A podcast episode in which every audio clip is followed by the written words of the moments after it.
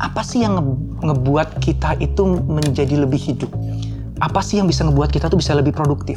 Apa yang membuat kita jadi merasa lebih keren gitu?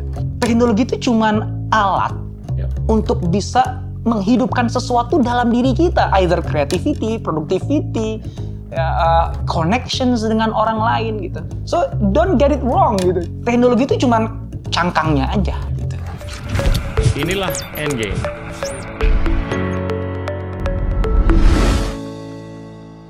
Hai teman-teman, hari ini kita kedatangan Indrawan Nugroho, founder dan CEO dari Cias.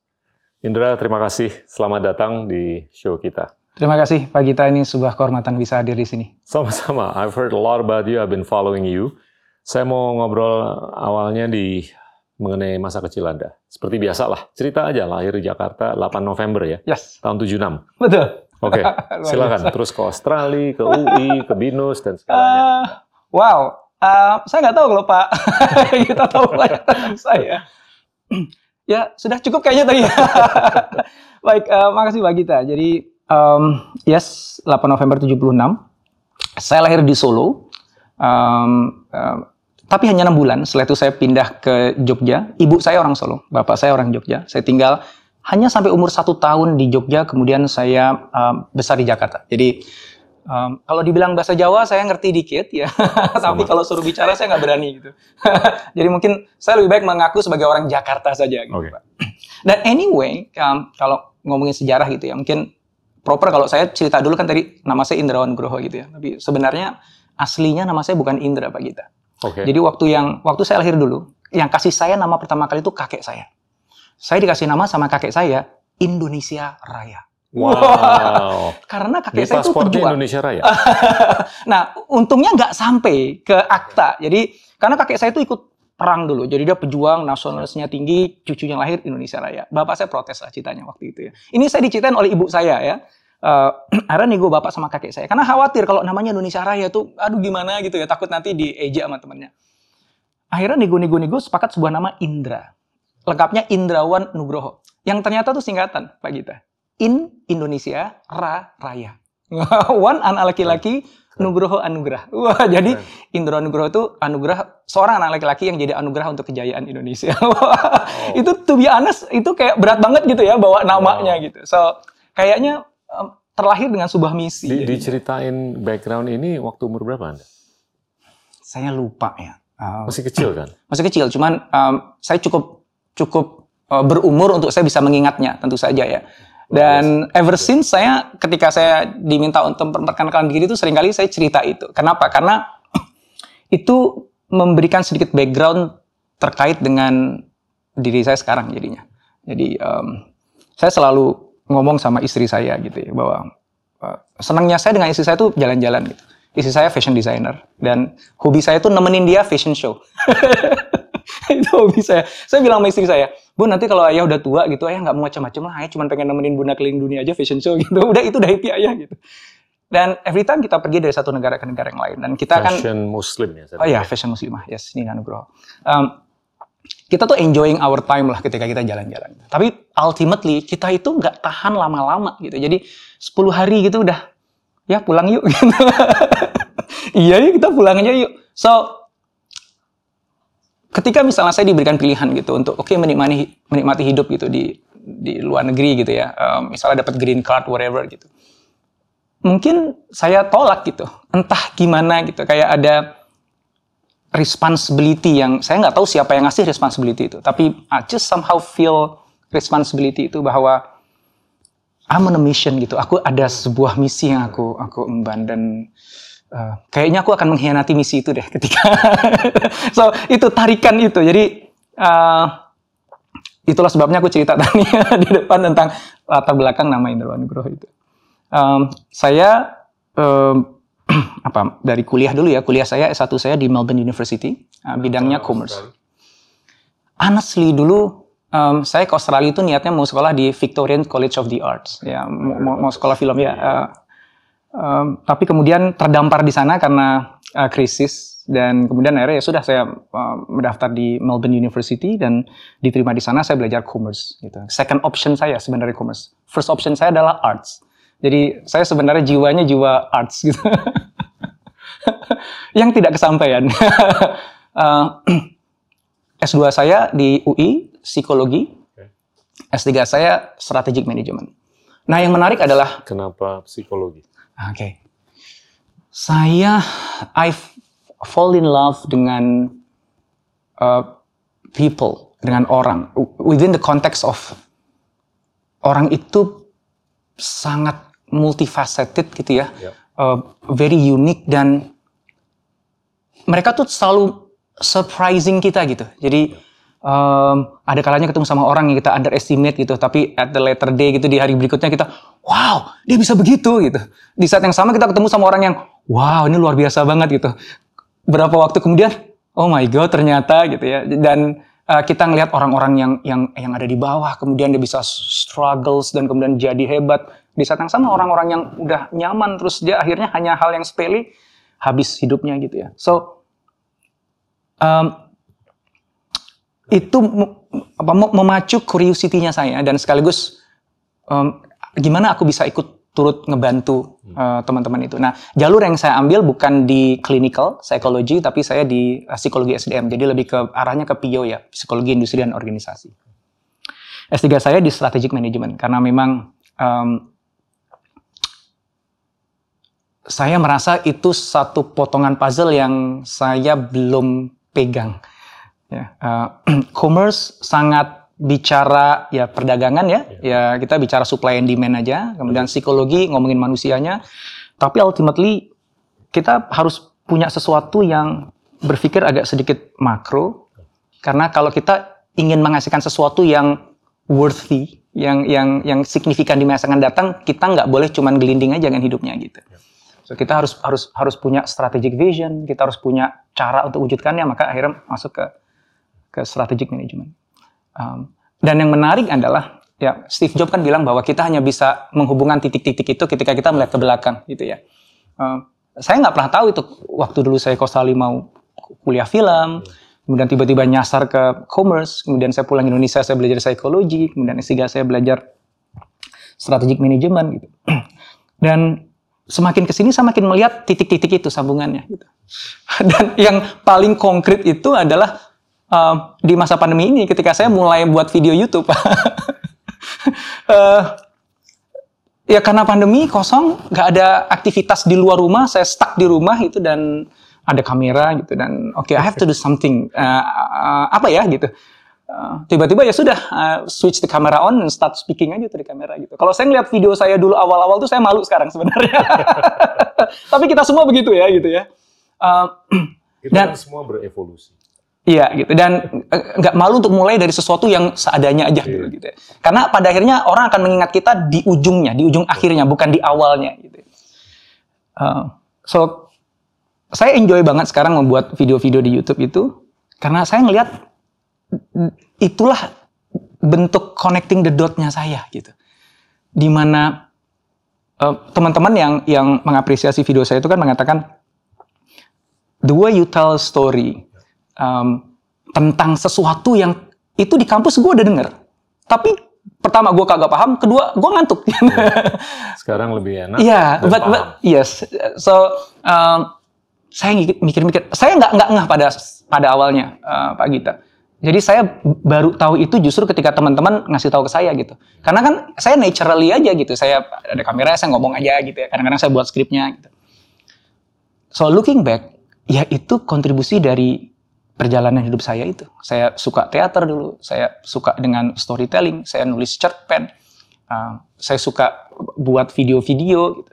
Saya juga belajar psikologi, berarti harus ada unsur kemanusiaan di dalam setiap video, walaupun ngomongin sesuatu yang sangat membosankan dalam tanda kutip gitu ya. Tapi harus ada harus ada human side-nya gitu. Uh, contohnya misalnya ketika saya uh, buat video tentang akuisisi uh, Pixar oleh Disney, Ya. Ya, Steve Oh, Jobs dengan. Bob Iger. Bukunya menarik sekali. Iya, iya, bagus Iya. banget itu bukunya Bob Iger.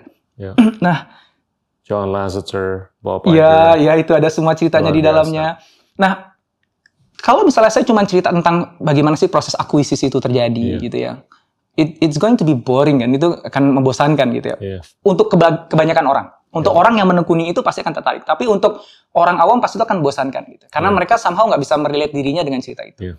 So nggak tahu ya naluri aja jadi ketemu eh aku lagi baca lihat videonya Bob Iger terus baca-baca bukunya lagi Steve Jobs ada satu cerita momen yang sangat manusia sekali Hmm. yang itu ngebuat proses akuisisi itu menjadi something bigger than just business acquisitions Ya. gitu. Nah, itu jadinya Ya. uh sebuah pembahasan yang strategik yang sebenarnya kompleks tapi menjadi dekat dan menarik. Nah, itu yang aku saya enjoy di situ, Pak. Maka sampai hari ini tuh kan saya belum punya tim ya. Jadi Dan ngiri sama Pak karena- Gita ini timnya lengkap. Itu karena unsur manusia. Ap- Apanya itu? Kalau CEO-nya Disney masih Michael Eisner, nggak kejadian. Iya. Karena Bob Iger tuh egonya lebih kecil, lebih Hmm. rendah. Ya, itu Steve Jobs sama uh, Eisner cocok. kan berantem terus itu. Nggak Di cocok. awal. Maka ketika waktu. ketika Eisner pertama kali menghubungi Steve Jobs kan Steve Iya. Jobs udah bete duluan kan gitu. Betul, Kamu anak buahnya si Eisner ya. betul. Dan ya saya ingat banget lah waktu teman-teman di Pixar pada ngeluh kan mengenai gimana mereka dikompensasi dengan Hmm. persentase yang kecil sekali. Si Steve itu dia mengingatkan, it's all about the pipeline. Ya kan, the pipeline of ideas. Hmm. Begitu dia kasih lihat pipeline-nya, dia bisa renego 50-50, Pixar Disney Production, selesai. Terus akhirnya diakuisisi 7,4 miliar dolar. yes. Yes. Itu luar biasa. Dan dan saya percaya itu karena unsur kemanusiaan atau unsur manusia. Mhm. Karena mereka tuh cocok batinnya Hmm. antara si Iger. Mhm. Juga baca Ride of a Lifetime kan? Iya, Ya, Iya. itu juga luar biasa tuh. saya belum selesai sih bacanya, tapi itu menarik sekali itu. Iya. Tapi oke, saya ngelihat Anda tuh sebagai storyteller yang luar biasa. Ya kan? Eh, berkali-kali kita di sini tuh ngobrol mengenai gimana sih supaya Indonesia punya storyteller. Mhm. kita kurang kayaknya Iya. storytelling capabilities-nya. Iya. Bung Karno itu mungkin manifestasi dari storytelling telling capability yang luar biasa, ya kan? Tapi semenjak itu kurang. Dan ini kan cukup semarak nih. Ekosistem digital. Orang udah mulai familiar sekali dari seluruh dunia mengenai apa yang terjadi Mhm. di Indonesia, di Hmm. Asia Tenggara. Hmm. What's your view mengenai storytelling yang harus dilakukan oleh Indonesia dan Indonesians at at at at a scale yang berarti? Iya. Sebenarnya kalau kita bicara Indonesia kekurangan storyteller, menurut saya nggak pas sebenarnya pada pandangan saya. Kita punya banyak storyteller. Pertanyaannya what story yang mereka tell? Ya. Eh, buktinya kita semua nggak pernah bisa lepas dari eh, media sosial, eh, TikTok, eh, gosip di TV dan lain sebagainya. Itu kan semuanya kan story sebenarnya being told gitu. Dan kita tuh setiap hari dihujani oleh itu. Nah, yang kita kekurangan adalah sebenarnya storyteller yang dia menyuarakan tentang sesuatu yang memang meaningful kalau menurut saya. Nah, meaningful itu tergantung dari profesinya. Ya, eh, bagi seorang pebisnis ya mungkin eh, aspek bisnisnya, ekonomi ekonominya, politik politiknya, ya. Eh, bahasa atau budaya ya budayanya gitu. Nah, kenapa meaningful? Karena meaning itu yang kemudian membuat sebuah story itu menjadi menggerakkan orang. Bukan cuma sebagai sesuatu yang memuaskan, kita ketawa, kita senang, habis itu udah gitu, hilang. Itu karena nggak ada meaning di dalamnya. Meaning itu akan membekas banget gitu di hati, di pikiran karena dia seolah-olah kayak menekan sebuah tombol di dalam diri kita yang tidak tertekan sebelumnya dan itu kayak ngebangunin kita. Oh iya iya gitu. Dan kita tahu bahwa satu hal yang nggak pernah bisa kita ambil dari diri kita dan begitu itu udah muncul dalam diri kita itu akan berkembang besar dan akan menjadi sesuatu yang eksponensial di masa yang akan datang adalah idea. Idea itu kan can be dangerous, Betul. ya. Dan dangerous itu dalam arti bisa positif bisa negatif, ya. Ya. Ya. Uh, so story apa yang detail? Pertama itu dulu ya, story apa yang kita ceritakan. Baru kemudian kita bicara bagaimana menceritakan cerita itu. Uh, beberapa waktu yang lalu saya ketemu dengan um, seorang kawan yang yang yang juga punya sebuah misi yang sangat luar biasa tentang uh, menyadarkan masyarakat Indonesia tentang uh, kedaulatan digital, Hmm. gitu. Ngobrol-ngobrol-ngobrol-ngobrol, wow. Aku pada saat itu nggak terlalu ngeh sebenarnya tentang isu yang dia angkat. Tapi kemudian setelah ngobrol dengan dia tuh, bro itu penting banget. Gitu. Ya. Aku tahu itu sudah lama, tapi aku baru ngeklik sekarang betapa itu story harus detail. Dan ya, bisa aku bilang, nah itulah alasan kenapa aku minta ketemu sama kamu, Indra, gitu. Help me tell that story. Gitu. Nah, itu yang aku maksud bahwa ad- ada sebuah story yang yang meaningful, yang kalau itu disampaikan dengan dengan cara yang tepat, Hmm. itu orang akan nangkap itu sebagai sebuah meaning yang yang personal bahkan. Ya, kita harus membuat every story itu kan harus personal ya. Kalau nggak personal itu textbook namanya. Academic textbook itu nggak personal gitu. But when ketika kita bisa bawa itu sebagai personal, kita kita bisa mem- memberikan personal meaning tentang hal itu dan dan akhirnya merasa bahwa ini penting banget. Dan itu akan menggerakkan kita dan itu menghidupkan ide-ide di kepala kita, membangun idealisme kita. Wow, menurut aku itu akan luar biasa. Um, Tapi gimana untuk itu bisa dikembangkan untuk konsumsi internasional? Ya kan? Mungkin Iya. konteks pertanyaan dan observasi saya adalah dalam konteks internasional. mhm, mhm. Kurang kita. Iya iya iya iya. Iya kan? Itu I, I totally agree di situ. We're, we're, we're damn good in Iya. our own little pond. ya kan? Tapi how Iya. do we become really good Iya. di di ocean? Yes. Ya kan? Uh. nah, kalau kita mengidentify film-film yang keren dari Bollywood, Mhm. dari Korea, nggak Parasite, Squid Game, atau Hmm. Degal atau apa tuh yang dari India itu kan Hmm. kena banget kan? Mhm. Itu dengan tema yang dan value yang universal. Mhm. Tapi itu karena ada naratornya tuh. Mhm. Kita tuh punya loh tema-tema yang sifatnya universal. Mhm. Uh, bukan hanya international tapi universal. Ini tinggal disuarakan aja kan. Iya. Kita iya. perlu tuh. Um,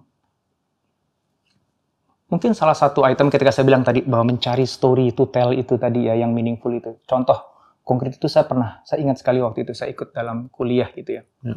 Um, ada seorang pakar yang cerita dia, dia dulu menemani pemerintah Indonesia untuk mempromosikan uh, budaya Indonesia, Ya. produk Indonesia. Salah satunya adalah ikan arwana. Ya. Dipromosikan. Ya. Terus ketika dipamerkan cuma ditulis ikan arwana. Gitu. Terus tamu datang gitu, ini apa? Ikan arwana. Oke, lewat lagi gitu. Terus dia dia menyampaikan ini, sayang banget katanya. Iya. Coba kita cerita Iya. kisah ikan arwana ini kan Betul, dragonfish nih gitu. Betul. Gimana mitos di baliknya? Gimana dia bisa akhirnya jadi ini bukan sembarang ikan loh. Iya. Nah dengan dengan cerita di balik Iya. ikannya itu, eh, kita bisa bicara banyak tentang Indonesia, tentang keragaman budaya kita, eh, tentang kehebatan dari masa lalu eh, Indonesia dan lain sebagainya. Gitu. Nah nyariin itu yang yang eh, menurut saya penting ya. Ketika kita ingin bawa ke panggung dunia gitu, sering kali kita bawa itu kan artefaknya kan Pak ya. Iya. Ya, eh, kemarin kita di Dubai, ya, eh, sering lah gitu, ada event-event gitu ke luar negeri untuk pameran budaya gitu. Tapi itu semacam semacam artefak. Artefak itu ketika artefak itu nggak diberikan meaning, it's just a Iya. thing. Itu cuma benda doang, gitu. Itu cuma keris. Gitu. Iya. Eh, itu pedang yang belok-belok. so gitu, pedang belok-belok gitu. Tapi kalau kita bisa cerita gitu, Wow. itu filosofi di balik kerisnya dan sebagainya. Tiba-tiba keris itu Minimum ada dua paragraf. Kalau Exactly. kita ke ya, Australia atau Amerika, pohon aja ada tandanya itu dua paragraf Iya. deskripsinya. Iya. Di sini pernah dikunjungi oleh siapa dan kebetulan di hari itu ada petir yang tiba-tiba ya bisa aja lah yang kita diapain pikir kan? so terus kenapa penting gitu loh gitu Iya, kan? tapi pinter banget dia ngemas itu gitu nah mungkin ya saya menduga karena kita terlalu kaya kali pak ya jadi kita terlalu kaya terlalu banyak jadi bingung sendiri Iya. Eh, akhirnya ya udah kita berasumsi kekayaan artefak kita itu cukup untuk kemudian mem- memetakan kita di dunia sementara kayak Iya, iya. Singapura kayak negara-negara yang tidak kaya secara budaya Iya. mereka nggak punya pilihan selain ngarang sesuatu untuk membuat mereka kelihatan kaya kan, Pak? Kalau kita kan orang udah kaya gitu, jadi nggak merasa nggak merasa harus cerita yang gimana gimana. Cuman itu kan backfire akhirnya bagi kita. Gitu. Iya. Kita akhirnya tenggelam gitu, budaya-budaya kita diambil diambil oleh negara-negara tetangga dan sebagainya. Sedih banget sih. Gitu. So I totally agree pak dengan um, Indonesia harus punya banyak narator. Iya. Negara kita negara kaya, yang kita butuhkan adalah naratornya. Itu kan kata-kata Pak Gita yang itu kena banget gitu. Iya. Saya berharap banget bisa jadi salah satu narator itu. Amin, gitu, untuk, amin, untuk, untuk amin. bangsa ini. Saya doain. Saya dukung. Amin. Coba kita bungkus dalam konteks apa yang Anda lakukan sehari-hari. Anda bertemu dengan banyak sekali lah perusahaan, oh perusahaan startup kayak perusahaan yang udah brick and mortar udah lama dan segalanya. Gimana nih untuk mungkin ngobrol mengenai inovasi deh. Hmm, hmm. Ini kan topik yang kena banget kan. Iya, Hmm. apalagi sekarang ya di Hmm. tengah pandemi itu tiba-tiba inovasi yang dulu itu jadi jargon, sekarang jadi keseharian yang tidak Iya. bisa dielakkan. Iya. Um, dan itu semua organisasi besar kecil, BUMN, perusahaan swasta, nasional, multinasional. Uh, menariknya, justru di tengah pandemi ini um, jumlah perusahaan yang yang saya support tiga kali lebih banyak dibandingkan sebelum pandemi. Jadi saya Alhamdulillah. Alhamdulillah. Untung untung ada teknologi yang mengharuskan saya tidak mengharuskan saya pindah-pindah dari satu tempat ke tempat yang lain. Saya cukup di rumah aja langsung bisa bantu dua tiga klien sekaligus gitu. Kalau nggak ada itu mungkin saya nggak bisa. Nah dari perjumpaan saya dengan teman-teman yang yang beraneka ragam tadi itu, mereka semua innovate by apa ya eh, keterpaksaan gitu. which is kita tuh harus digituin Iya. Karena kalau nggak digituin ya itu cuma jadi wacana aja gitu dan kita masih akan menunggu ya eh, hasilnya gimana nanti Ya, apakah beneran mereka akhirnya bisa bertransformasi bisa menghasilkan inovasi yang yang me- mendisrupsi industrinya sendiri bisa menghalau para startup yang mengusik mereka itu kita belum tahu sekarang kayak gimana. gitu. Yang yang kita bisa lihat sekarang adalah upayanya, effortnya. Dan saya senang banget karena kalau dulu tuh ngomongin inovasi itu biasanya hanya perusahaan-perusahaan A, B, C, D udah tahu deh gitu. Ya, jadi kita ngeliat bahwa kayaknya market kita cuma itu doang sih. Kalau konteks saya sebagai konsultan inovasi ya. Tiba-tiba sekarang tuh kayaknya semua orang bisa, semua perusahaan bisa jadi kliennya saya gitu. Karena everybody udah sadar bahwa mereka nggak cukup sekedar bicara tentang inovasi, but they have to do it. However, namun demikian, ya masih ada yang karena baru mulai berinovasi, kan tentu aja beda dengan mereka yang udah biasa berinovasi. Yang baru berinovasi masih suka kejebak di innovation theater. Ya. Ya, dia buat uh, Betul. banyak konferensi, kompetisi, hackathon, lagi keren-kerennya dulu gitu ya. Terus Ya. kita kirim orang ke Silicon Valley untuk belajar dengan para startup gitu. Tapi kemudian ya udah begitu selesai semua event tadi, dia kembali ke business as usual. So, inovasi itu bukan cuma sekedar event tentu saja. Ya. Tapi nggak apa-apa, paling nggak dimulai dari event dulu daripada nggak sama sekali. Ya. Nah, pekerjaan terbesarnya adalah ngawal supaya apa yang sudah tercipta dari event-event inovasi itu beneran kemudian terimplementasi. Hmm. Nah, dalam hal itu kami beruntung bahwa kita punya kesempatan banyak sekali akhir-akhir ini untuk terlibat bahkan di perusahaan-perusahaan yang dulu itu inovasi jarang terdengar di sana. Ya. Um, bayangkan aja dulu itu kalau kita bicara inovasi, ya paling nggak kita lakukan seminar, panggil motivator atau seorang ngomongin inovasi, oh bagus, keren, udah kan gitu kan. Tiba-tiba yang menarik adalah mereka sekarang bersedia untuk jalanin program inovasi selama durasinya 3 sampai 5 bulan. Yang itu mereka assign orang-orang di organisasinya, kemudian kita pandu proses inovasinya sampai benar-benar menghasilkan sesuatu. Nah, dari situlah baru terasa, mereka baru terasa gitu bahwa oh, inovasi itu memang begini ya. Ya. Berat ya, repot ya. Wah, pertarungan yang sebenarnya terkait inovasi itu baru kelihatan. Dan di situ mereka baru menyadari bahwa selama ini kita ngeklaim inovasi sebagai salah satu value perusahaan yang kita banggakan ke mana-mana. Ternyata in reality berat ya berinovasi ya. nah, sekali lagi, namun demikiannya nih, saya selalu melihat sisi positif dari apa pun yang ingin saya temuin. Saya tuh udah happy, Pak. Sekedar untuk menemukan bahwa mereka nyobain itu. Iya. Karena sebelumnya mereka ngomong doang. Iya. gitu. Dan itu bikin sebel kan kadang-kadang gitu kan. saya diundang jadi juri inovasi di sini sini sini sini sini. Begitu tahun depannya lagi diundang, saya nanya, yang kemarin gimana? Udah dijalanin belum? "Eh, yang mana ya Pak? Gubrak gitu kan. nah, sekarang paling nggak mereka udah udah bergerak maju walaupun ya kesandung sana sini apa Iya, iya. apa-apa. Yang penting you mulai dulu deh gitu. Iya. Dan itu memberikan secercah harapan bagi saya Amin. gitu. Eh, saya itu sa- saya bisa bilang begini, mungkin saya hidup untuk anak-anak saya gitu. Mungkin uh, dan saya kalau dibilang misi tadi ya, kan saya pengen anak-anak saya ikut nanti besar di Indonesia, ikut membesarkan Indonesia. Tapi saya tahu bahwa anak-anak saya itu perlu ada di sebuah lingkungan yang nanti akan membuat mereka bisa excel. Di mana pun juga kita bibit bagus, tapi kalau ada di lahan yang yang tidak subur kan kita nggak jadi pak ya. Jadi kayak my legacy, kalau kita ngomongin legacy, Hmm. um, saya simplifikasi legacy saya adalah entah gimana caranya, I'm in the process of finding out, mencari jalannya, supaya anak-anak saya itu nanti yang akan besar di Indonesia ini berada dalam sebuah lingkungan yang akan ngebuat mereka bisa yang yang tadi Bapak sampaikan ya, kita udah udah bukan hanya setara dengan negara-negara maju yang lainnya, tapi kita bahkan bisa menyinari mereka. Gitu. Harus. Ya. Dan ya mungkin ini biasanya seorang orang tua gitu ya. Saya ngeliat anak saya punya potensi yang luar biasa. Gitu. Hmm. Eh, dan saya punya keyakinan bahwa mereka akan bisa punya kontribusi besar bagi negeri ini. Gitu. Tapi di saat yang sama, di balik keyakinan saya itu ada kekhawatiran seorang parents otomatis ya, pasti ya. Apakah mereka nanti akan ada dalam sebuah lingkungan yang bisa membuat potensi dia muncul? Gitu. Uh, itu aturan kita gitu. karena ini ini bibit bagus ini gitu tapi Iya. uh, gimana gitu dan saya menjadikan itu kayak it's my responsibility paling nggak as parents lah Iya. gitu ya Um, untuk nyiapin lahan subur itu untuk anak-anak saya gitu.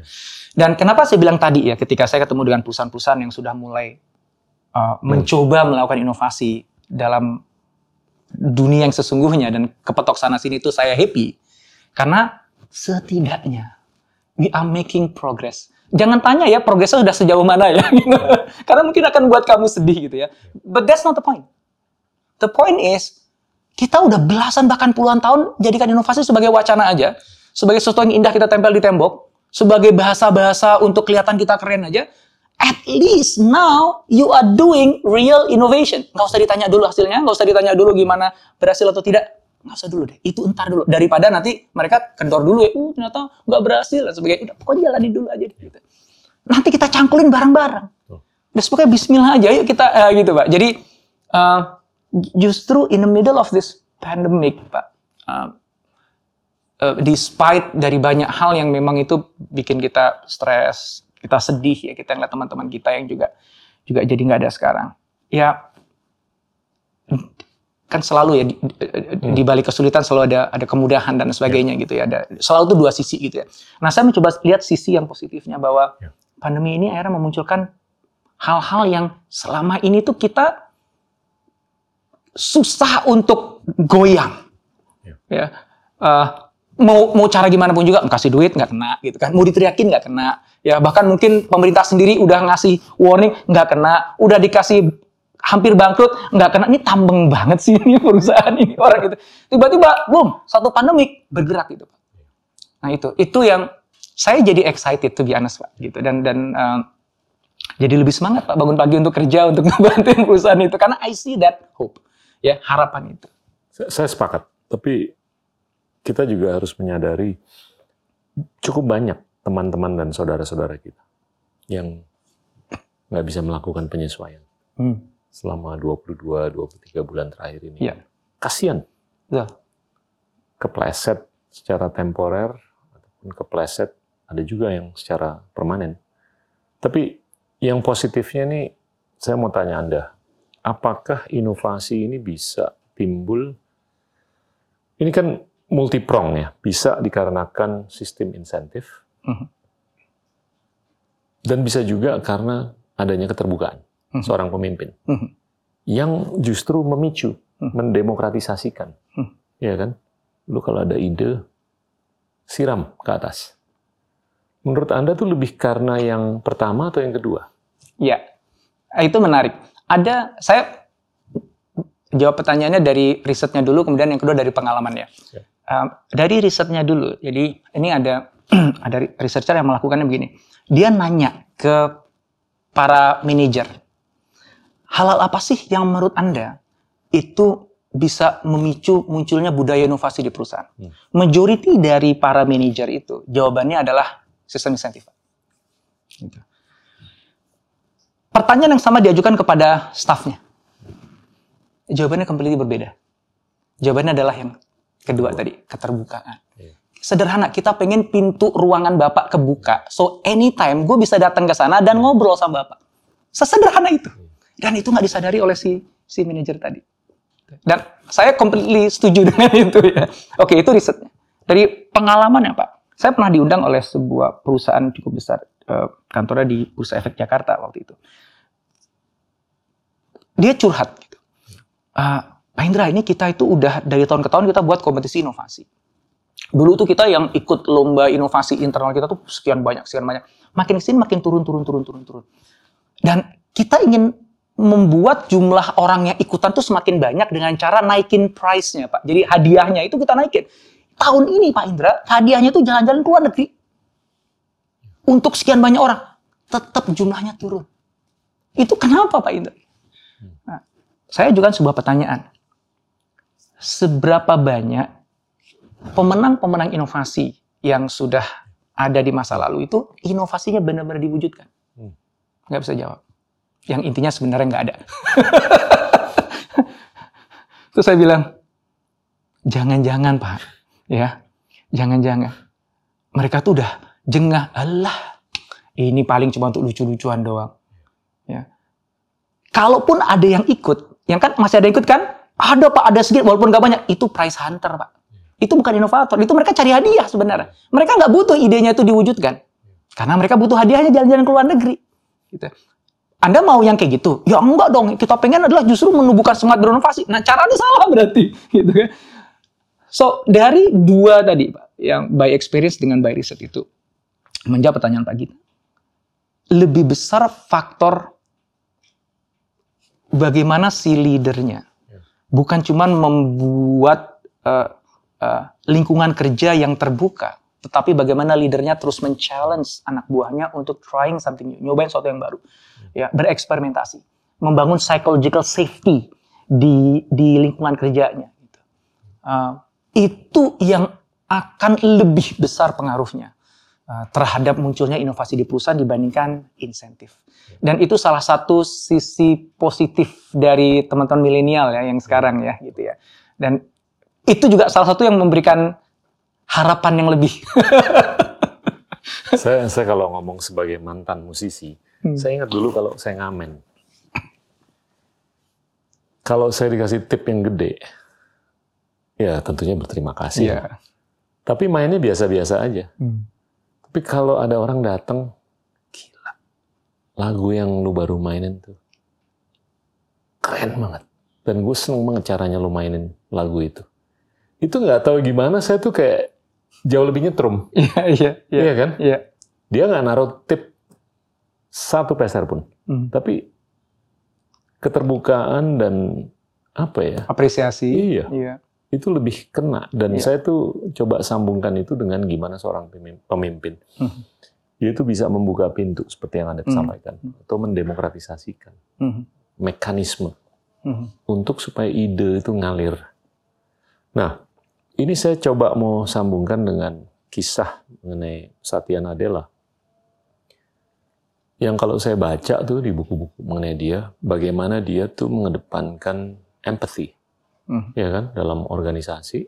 Semenjak dia mulai dengan upaya-upaya seperti ini, market cap-nya Microsoft tuh Mhm. naik 3-4 kali lipat. Mhm. Mhm. itu di weekly meetingnya dia dengan lieutenant lieutenantnya dia itu dia nggak ngomong mengenai eh lu inovasinya apa minggu lalu Mhm. dia nanya eh lu ngapain aja weekend Mhm. sama istri sama anak-anak lo Mhm. ya gue pergi mancing di sungai ini cerita itu pendalaman kan Hmm. sehingga satu sama lain tuh saling mengerti Mhm. Iya kan Mhm. sampai urusan yang dalam banget Mhm. batinnya gimana Mhm. dan itu termanifestasi Mhm. dalam bagaimana mereka bisa memperhatikan seluruh stakeholders atau pemangku kepentingan, Ya. termasuk tentunya konsumen. Ya. Itu gimana tuh dalam observasi Anda? Nah itu yang menarik tuh gini. Ah. Jadi kalau kita bicara inovasi, yang muncul di kepala kita kan teknologi, wah ya, Iya. eh, coding, wah itu yang digital gitu. Ternyata at its core di di inti yang terdalam inovasi itu adalah human. Siap. So bahkan kalau kita bicara tentang Steve Jobs dengan Apple-nya misalnya gitu ya, ya kan teknologi company itu, produknya produk teknologi semuanya gitu. Tapi gimana kok Apple bisa jadi Apple sekarang? Sementara teknologi company itu bukan cuma Apple. Gitu. Kenapa kok ada unique signature yang Apple miliki? Apakah uh, uh, desainnya yang minimalis gitu? Ternyata bukan. Ternyata human value yang Hmm. dipahami oleh Steve Jobs, kemudian akhirnya di, juga di, di, di- dipahami oleh lieutenant-lieutenantnya tentang apa sih yang nge- ngebuat kita itu menjadi lebih hidup? Ya. Apa sih yang bisa ngebuat kita tuh bisa lebih produktif? Hmm. Apa yang membuat kita jadi merasa lebih keren gitu? Teknologi itu cuman alat Ya. untuk bisa menghidupkan sesuatu dalam diri kita, either creativity, productivity, ya, uh, connections dengan orang lain gitu. So don't get it wrong gitu. Jadi kalau saya lagi sebenarnya kalau dibilang Apple tuh teknologi company mungkin nggak pas ya. Lebih kepada apa ya perusahaan yang bisa memanusiakan manusia pada titik di mana manusia itu merasa spesial. gitu. Iya. Teknologi itu cuman cangkangnya aja Iya. gitu. Cuman toolsnya aja gitu. Nah jadi eh, balik lagi ketika kita ngomongin eh, inovasi, gitu. justru mulainya kan harus dari si manusianya. Apa yang matters most bagi si manusia itu? Apa yang paling meaningful bagi manusia itu? Setelah kita menyadari mengetahui itu, baru kemudian kita mengajukan pertanyaan selanjutnya, apa teknologi yang bisa kita gunakan untuk menghadirkan meaning itu dalam hidupnya? Untuk bisa menghidupkan di apa ya uh, hope dalam dirinya, desire itu supaya bisa ada salurannya gitu. So ketika kita menyadari itu, maka sebenarnya semua orang bisa berinovasi. Kita nggak perlu teknologi untuk berinovasi. Ya. Um, sebuah acara podcast gini, kalau kemudian akhirnya berujung kepada sebuah penemuan aha moment Ya. yang itu very meaningful dan akhirnya menghadirkan sebuah gagasan, sebuah i- idea dan idealism di kepalanya dia yang itu akhirnya mengubah cara mereka kerja, berhubungan dengan orang lain, uh, bahkan hubungan dengan keluarganya, dengan anaknya, dan itu akhirnya membawa kebaikan bagi banyak orang. Berarti dia sebenarnya sudah berinovasi. Ya. Gitu. Karena at its core sekali lagi it's not the technology, it is the human yang ada di dalamnya. Dan selama manusia ada di muka bumi ini, berarti kan kita selalu butuh inovasi itu. Ya. Gitu. Ini oke lah, ini menarik sekali. Saya mau coba bungkus dalam konteks korporasi dulu Hmm, atau hmm. korporat. Kita udah ngobrol mengenai inovasi, empathy. Kalau kita mengacu ke Amazon, Hmm. itu kan yang selalu saya tangkap ya, gimana mereka bisa sukses. Mojo mojonya dia tuh kan atau secret sauce-nya itu satu inovasi, dua customer centricity. Mhm. Ketiga, cost. Gimana mereka bisa menekan cost. Dan setiap kali dia membuahkan profit, dia justru dihukum. Karena profitnya itu tidak di reinvestasi untuk kepentingan inovasi yang lebih Iya. berkelanjutan. Iya, iya. Ada nggak sih perusahaan-perusahaan kayak begitu di Indonesia yang bisa the next bisa menjadi the next Amazon? Ah, Sebelum kita ngobrol mengenai Tesla atau SpaceX atau apa pun. hard to say ya. Um, mungkin, mungkin exposure saya kepada perusahaan-perusahaan di Indonesia belum cukup banyak untuk bisa menjawab Iya. pertanyaan itu Pak Gita. Um, tapi spirit ke arah sana itu um, saya rasa ada ya. Walaupun yang menarik dari dari Amazon itu kan Bezos punya power terhadap shareholder ya Pak ya. Iya. Ya, jadi uh, dan pertanyaannya kan berapa banyak sih uh, CEO di Indonesia yang punya power over shareholders gitu Pak ya. Dia bisa mengatakan kalau nggak suka jual aja sahamnya. Sebetulnya ada ada jawaban yang cukup struktural. Hmm. Karena di Amerika tuh uangnya tuh lebih sabar Hmm. daripada di Indonesia. Hmm. Di Amerika tuh likuiditas berlimpah-limpah. Oke. Dan itu kebanyakan dikelola oleh pengelola dana, termasuk dana pensiun, yang duitnya itu nggak perlu dikembaliin selama 20-30 tahun. Oke. Itu uang sabar. Uang sabar. Oke. Kalau uang yang masuk ke sini, uang yang nggak sabar, pengennya cepat. dia harus didaur ulang dalam tujuh tahun. Iya iya iya. Iya kan? Iya iya. Kejarnya cuma capital gain aja yang dibahas ya. Ya, quick win ya, aja. kalau venture capital naruh duit, ya Mhm. gua harus daur Minimal tujuh tahun. Iya. Ya, Harus lewat exit. seri B, seri C, Mm-mm, mm-mm, atau di IPO. mm-mm, Tapi kalau di Amerika, karena duitnya tuh berlimpah-limpah, mm-mm. pension money Mhm. yang dikelola, itu durasinya 20-30 tahun. Hmm. Jadinya waktu dia mendirikan Amazon di awal tahun 90-an, tuh dia nggak perlu mendaur ulang modal Mhm.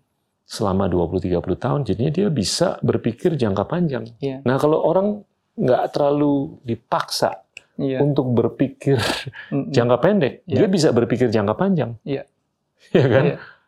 Nah itu itu strategic advantage untuk pengusaha yang berdiri di negara-negara maju yang berlimpah-limpah likuiditasnya. Mhm, mhm. Itu kalau menurut saya struktural sekali. Iya iya. Iya. Kalau kita mau mendorong anak-anak muda di Indonesia untuk berpikir jangka panjang, jangan kita membelenggu mereka untuk mendaur modal dalam waktu 3, 4, 5, 6, 7 tahun. Mhm, Apalagi kalau dia pinjam dari, mohon maaf, tengkulak. mhm. Itu kan harus dibalikin dalam tiga bulan. ya, mendingan gue nyolong. Iya kan? Dia nggak akan bisa Iya, berpikir mengenai Iya. perubahan iklim, inklusi Betul, keuangan, betul. atau kesenjangan. Iya. Saya saya ngelihat di Indonesia, oke, udah ada perusahaan-perusahaan yang berpikir mengenai inovasi, empathy, cost management, sama customer centricity. Tapi inovasi ini bisa dibungkus dalam jangka pendek, menengah, dan panjang. Saya Hmm. lebih suka berpikir yang jangka panjang. Mhm, mhm, Tapi selama modal itu harus didaur ulang mhm, dalam waktu atau siklus yang pendek, mhm. secara struktural ada keterbatasan. Nah Hmm. ini harus disolusikan. Iya.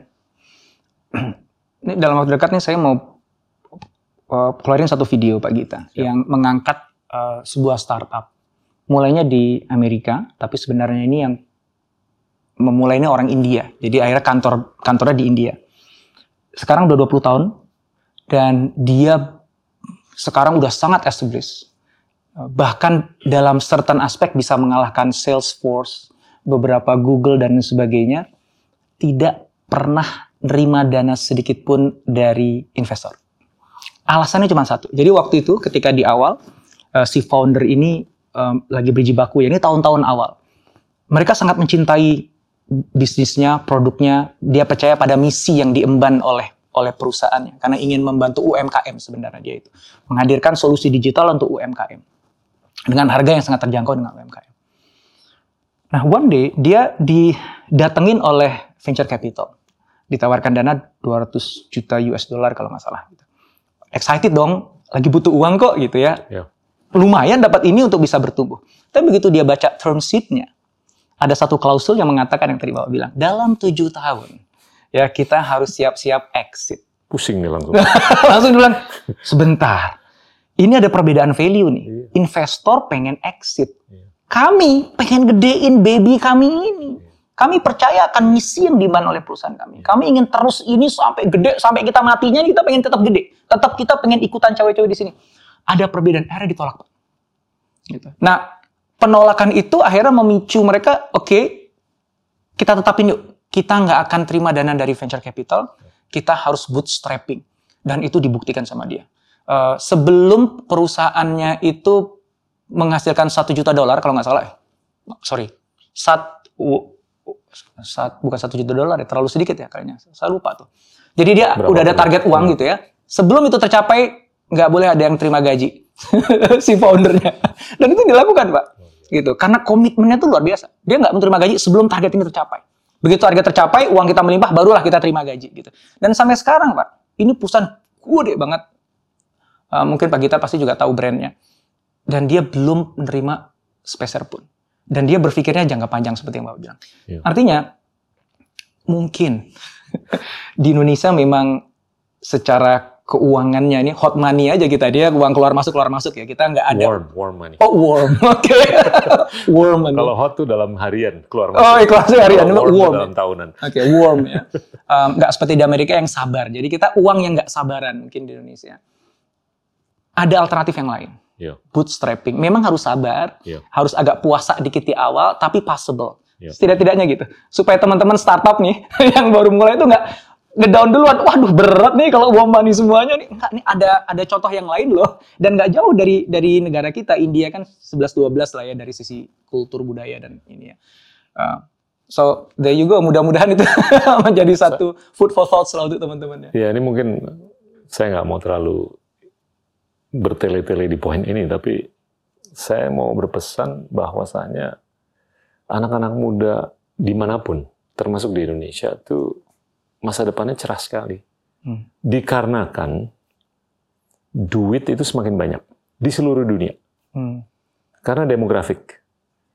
Demografik semakin tua, savings itu semakin berlimpah-limpah. Tapi savings itu hanya bisa diinvestasikan di kelas aset yang itu-itu aja. Hmm. Bond, Hmm. stock, Hmm. properti, Ferrari. Iya kan?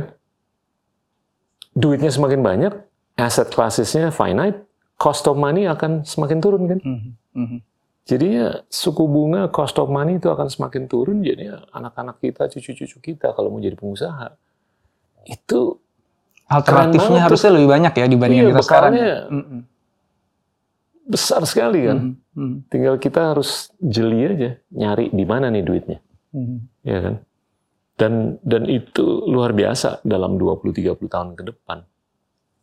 Nah, saya mau coba digress sedikit ke ilmu psikologi. Anda kan ngambil psikologi. saya tuh juga cukup ya sedikitlah belajar mengenai psikologi, tapi kalau saya tarik dari psikologi ini ada dua schools of thought. Freudian dan Adlerian. Adler. Kalau Freud itu menjelaskan apa yang seseorang alami, itu lebih berdasarkan apa yang terjadi sebelumnya. Itu kalau menurut saya agak-agak nyambung dengan Indonesia yang selalu beralasan karena kita dijajah selama 350 tahun sehingga kita tidak terlalu berpendidikan seperti orang-orang di luar. Karena kita begini-begini. Anyway, ini agak sedikit dramatisir. Tapi kalau Adler, gue melakukan apa yang gue lakukan hari ini karena gue maunya ke sana. Itu kalau menurut saya lebih positive thinking kan. Hmm. Hmm. Gimana nih untuk mengubah menggunakan terminologi psikologi dari Freudian menjadi Adlerian. Dalam konteks digitalisasi, kayak korporatisasi, apa pun lah. Hmm. Gimana menurut Anda? Uh, mungkin saya nggak akan jawab menggunakan pendekatan teori psikologinya. Iya. Um, mungkin saya bukan ahlinya di situ. Um, banyak cara kalau saya lihat. Cara yang pertama adalah mengubah bagaimana kita bicara tentang um, sejarah misalnya. Uh, selama ini kan buku-buku sejarah kita yang diajarkan ke anak-anak kita kan beneran ngomongin sejarah. Sejarah by definition adalah something yang terjadi di masa yang lalu. Which is itu oke, okay, fine. Kita harus tahu sejarah kita. Ya. Ya. Pahlawan-pahlawan kita siapa, dulu di dijajah kayak gimana. Tapi emphasis-nya yang salah. Ya.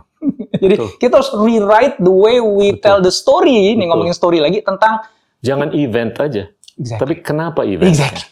Ya, dan ketika kenapanya itu sebenarnya itu bukan bagian masa lalu. loh. Iya. Kenapa itu still happening sekarang? Gitu. Yang itu yang yang saya bilang meaning tadi, itu story yang worth telling, justru ada di situ. Kita tuh ngajarin sejarah dengan cara yang salah. Gitu.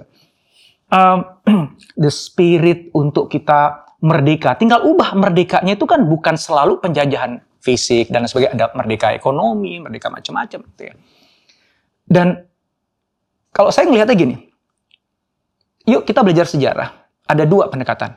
Kita ngeliat ke belakang dan kita ngeliat ke depan. Bukan lagi gini, kita belajar dari sejarah masa lalu untuk kita membuat sejarah di masa yang akan datang. Fokusnya lebih banyak ke sejarah di masa yang akan datang. Oke, misalnya, misalnya saya jadi guru sejarah. Saya punya waktu satu jam ngajarin sejarah. Saya akan spend 20 menit ngomongin tentang perang di Ponegoro dan sebagainya. 20 menit saja. Setelah itu saya akan nanya kepada siswa saya, apa yang kamu pelajari di situ? Apa insight-nya? Oke, sekarang dengan insight itu, Apa yang kamu lakukan untuk membangun sejarah Indonesia 20, 30, 100 tahun ke depan? Saya akan spend 40 menit untuk itu. Gitu. Itu salah satunya, Pak. Jadi jadi ya ya anak kita harus diajak karena masa lalu itu kan miliknya orang tua, Pak. Anak muda itu punya masa depan, Pak. Salah kita kalau ngajarin anak muda tentang masa lalu. Ya, yang kedua adalah ini kepada anak-anak saya sendiri ya. Um, saya selalu mengajukan pertanyaan-pertanyaan yang lebih kepada uh, uh, forward looking Ya. gitu ya. Kita tetap harus belajar dari pengalaman gitu. Misalnya dia melakukan sesuatu berantem dengan temannya atau ada masalah di sekolahnya dengan temannya. Oke, apa yang terjadi? Kamu belajar apa dari situ? Hmm. Tapi itu secukupnya aja. Sampai kita belajar sejarah tadi. Justru yang paling panjang diomongin di meja makan itu adalah berdasarkan apa yang kamu pelajari tadi itu kamu mau kayak gimana? Hmm. Rencananya mau kayak gimana? Itu justru yang ditekankan. Nah, kalau model pendidikan kita itu mengarahnya ke sana, termasuk kita belajar semua teori. Teori itu kan diciptakan di masa lalu berdasarkan past events yang dianalisa sehingga menghasilkan sebuah teori. Ya. Yang diprediksi teori ini akan bisa ngebantu kita menavigasi masa depan. Dengan asumsi semua variabelnya nggak terlalu signifikan berubahnya. Which is sekarang banyak berubahnya. gitu ya. Jadi kita harus rethinking about the, the theory gitu ya. Nah, problemnya adalah kita ngajarin teorinya within the context of the past aja. Betul. Justru yang lebih penting adalah, Ya. oke, kamu perlu tahu kenapa kok teori ini muncul, tapi itu udah cuma sedikit aja. Kita akan habiskan more time. Gimana kamu pakai teori ini untuk kita mendesain masa depan kita. Jadi ini lebih kepada pilihan stimuli aja sih Ya. kepada anak-anak kita, kepada teman kita, kepada karyawan kita, kepada shareholder kalau perlu gitu ya. Bahwa it's a matter of choice. Kamu pengen looking back terus atau kamu pengen looking forward gitu. Um, Iya. Satu hal yang kita tahu bahwa kita nggak bisa change the past, kita hanya bisa influence the future. So there you go. Gitu. Ngapain juga lu dwell too much into the past gitu ya? Uh, ya. Iya, saya setuju banget. Ya, Yuval Harari itu nggak nggak suka kalau dia dijuluki historian. Dia itu lebih suka kalau dijuluki sebagai historian and futurist. Nice. Iya kan? Iya iya iya. Karena histori itu atau sejarah bisa diekstrapolasi. Not with the kind of precision Mhm. atau akurasi yang yang semestinya ya. Mhm. Tapi ya bisa ngeraba lah. Dan dan saya ngelihat bukan hanya dalam konteks swasta, bukan hanya dalam konteks social enterprise, tapi dalam konteks public enterprise. Kadangkala atau sering kali ah, people all over the world they suffer from historical amnesia. Untuk kepentingan mengkerangkakan langkah ke depan. Iya kan? Dan dan ini semakin kompleks lagi kalau itu dipadu dengan kehilangannya atau hilangnya cognitive immunity kita. Yang mana kita tuh udah kadangkala atau sering kali bahkan nggak bisa membedakan antara fakta dari fiksi. Satu, kita udah lupa sejarah, kita nggak bisa membedakan fakta dari fiksi. Gimana kita bisa ngecap mengenai apa yang kita mau lakukan besok, minggu Iya, depan, bulan depan, Iya. tahun depan, atau 10 Iya. tahun lagi? Iya. Ya, itu fiksi yang menurut saya nggak berbasiskan. Hmm. Susah kan? Nah ini ini bisa diaplikasikan dalam konteks social enterprise, private enterprise, dan public enterprise. Ini cukup pervasive loh Mhm. di seluruh dunia kalau saya perhatiin. Mhm. And and I'm not portending nor pretending to be an expert in this, tapi ini observasi orang awam aja bahwasanya jangan sampai kita tuh lupa dengan sejarah, jangan sampai kita nggak bisa membedakan antara fakta dan dari fiksi. Mhm. Untuk kepentingan kita berwirausaha kayak ngeran LSM kayak Hmm. atau menjadi public servant atau apa pun. Gimana pandangan Anda? Ya, Ya agak nyerempet dari inovasi nih. Tapi Iya, iya. kalau, menurut saya, kalau menurut saya nyambung secara nggak langsung karena kalau kita mau berinovasi itu kita harus ya. belajar um, dari ada satu musuh besar inovasi. Ini nyambung dengan yang tadi Hmm. Siap. pagi kita sampaikan. Musuh besar inovasi itu adalah asumsi. Ya. um, kita terlalu banyak asumsi di kepala kita. Oh, customer kita pasti maunya ini. Ya. Oh, atasanku pasti nggak suka dengan ini. Oh, perusahaan kita itu di industri kita itu ya memang harusnya begini dijalankannya. Itu semuanya adalah asumsi yang terbentuk karena masa lalu. Gitu ya. Nah, maka kaitannya dengan sejarah tadi, kita perlu membedakan fact and fiction tadi. Ya. Ya, jadi ada yang fact, yang memang itu beneran kejadian di masa lalu yang bisa kita dijadikan pembelajaran. Cuman hati-hati dengan fiction Ya. yang kita simpulkan sendiri. Ya. Yang bisa jadi, ya namanya manusia ada bias. Not necessarily itu benar. Hmm. Kita semua itu selalu menginterpretasikan apa yang terjadi dalam hidup kita kan. Dengan masa lalu kita kan. Ya. Indrawan Nugroho itu Indonesia Raya, berarti kamu misinya itu kan interpretasi saya sendiri. gitu. Walaupun fakta orang tua saya cerita itu, itu fakta bahwa kakek saya ngasih nama itu. Tapi how I put meaning di situ itu ada personal bias dong. Tapi dalam konteks saya itu positif kenapa? Karena itu menjadi sumber motivasi saya. Nah kita nih harus hati-hati dengan personal bias itu karena bisa jadi kita memberikan meaning yang nggak pas terkait dengan fakta-fakta yang terjadi di masa lalu. Dan kita bawa ini dalam hidup kita, bawa ini dalam pekerjaan kita, bawa ini dalam membuat keputusan terkait dengan produk apa yang dibuat, bagaimana menjualnya, fitur apa yang ada di dalamnya, bahkan strategi besar perusahaan ke depan akan seperti apa. Dan itu penuh dengan asumsi. Dan ini dibilang musuhnya inovasi karena asumsi itu membuat kita mengambil kesimpulan yang salah dan akhirnya aksi yang salah yang kemudian di ujung baru kita sadari, oh ternyata nggak laku, bukan ini yang diinginkan oleh market. Oh ternyata kita salah strategi ya. Dan itu kita ngomong 4-5 tahun kemudian. Di mana pesaing kita udah kadung melaju lebih cepat dibandingkan kita. Dan kita harus memperbaiki kesalahan yang kita buat beberapa tahun sebelumnya. Nah jadi nyambung dengan yang, yang Pak Gita sampaikan tadi, kita perlu memilah dengan sangat baik apa fakta-fakta. Ya. Yang kedua, perlu terus mempertanyakan fiksi Ya. yang kita buat atau kita simpulkan sendiri. Karena fakta itu tidak boleh berubah ya. Kalau fakta diubah berarti kan dia salah ya. Fakta akan stay the same. Indonesia dulu dijajah sekian tahun dan sebagainya. Dulu perusahaan kita pernah bangkrut. Itu adalah fakta yang yang akan selalu itu faktanya nggak berubah. Tapi bagaimana kita melihat fakta itu tuh bisa berubah over time. Dan dan ketika fiksi itu kita terus kaji ulang, kaji ulang dengan memper- menambah fakta baru, perspektif baru, kita jadi semakin bijak tadi. Top. Gitu. Jadi wisdom itu lahir Ya. pertama karena kita mengalami banyak fakta, Iya. tapi yang lebih penting wisdom itu Ya. adalah by product hasil dari bagaimana kita menginterpretasikan fakta itu. Dan wisdom itulah yang akan Betul. mengarahkan hidup kita akan bergerak ke mana. Iya. gitu. Jangan salah paham, saya tuh tahu bahwa pemimpin di seluruh dunia itu bisa menjadi pemimpin karena menjual fiksi, bukan fakta. Iya kan? Berfiksi itu penting loh.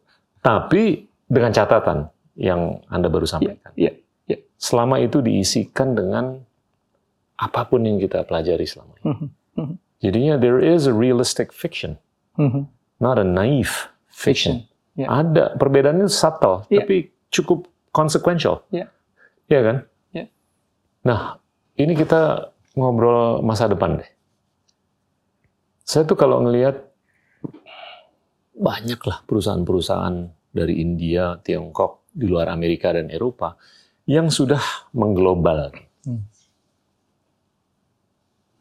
Gimana nih supaya ada perusahaan digital yang berbasiskan di Indonesia bisa mengglobal? Dan dan ini kaitannya tentunya dengan ini benar-benar asli, bukan hanya ide Indonesia tapi milik Indonesia. Iya, You know what I mean, right? iya, iya, iya. Oke lah, agak-agak idealistis lah, tapi penting nih untuk kita berhayal Iya, iya. supaya kita bisa memberikan inspirasi ke anak-anak muda ke depan supaya yang babe-babe ini juga dengerin supaya mereka juga tahu apa yang harus dilakukan supaya bisa menopang kepentingan mereka untuk maju ke depan. Iya. Ada pengalaman yang menarik waktu saya main-main di ke Singapura gitu ya, ketemu dengan startup yang ada di sana gitu. Ngobrol-ngobrol gitu, terus um, ketemu sama startup yang satu ngobrol, apa sih alasan kamu pengen buat ini, market kamu ke mana, gitu, ngomongin startup gitu. ya. Hampir semua startup yang ada di Singapura itu sejak lahir dia mikirnya akan jual produknya tuh ke dunia, minimum Asia. Kenapa? Karena nggak punya pilihan, Pak. Ya market di Singapura cuma segitu aja. Kalau dia cuma ngandalin Singapura, nggak akan hidup dia. Dia nggak akan mau buat perusahaan. So, keadaan mereka memaksa mereka ketika lahir harus global. Kalau nggak global, mati kamu. Indonesia, 270 rakyat Indonesia yang uh, pengguna internet kita sekian persen, kita adu market yang besar, nggak usah mikir luar negeri, Indonesia aja kita udah banyak nih. Tapi on the same token, Alibaba, Tencent, Baidu juga dengan pasar domestik yang begitu besar, kenapa mereka harus internasionalisasi? Exactly, itu dia. Jadi Sorry, I cut you off. Yeah. uh, ini antara apa ya uh, baik atau nggak baik ya? Baik ketika kita ngajak anak muda udahlah, kamu gedein perusahaan kamu. Kamu kalau orang Indonesia nggak berusaha itu rugi. Kenapa? Karena market kita gede. Nah, itu kan narasi yang kita ingin sampaikan ke anak-anak muda supaya mereka mau berusaha kan gitu. Ya. Nggak usah susah-susah keluar negeri dan sebagainya. Itu kanan kiri kamu tuh semuanya market kamu marketin. Oh dari luar negeri aja datang ke kita kok untuk jualan. Masa kamu nggak buat? Ayo buat buat gitu. Dalam satu sisi itu bagus banget. Tapi sisi lain aspek negatifnya itu adalah kita lahir udah dikungkung bahwa kita ingin jadi raja lokal. Gitu. Nah sementara Singapura tadi karena terpaksa dia lahir berpikiran terpaksa global. Ya. Gitu. Nah berarti ini kan urusan mindset pak. Balik lagi ke Tencent Alibaba tadi. Gitu.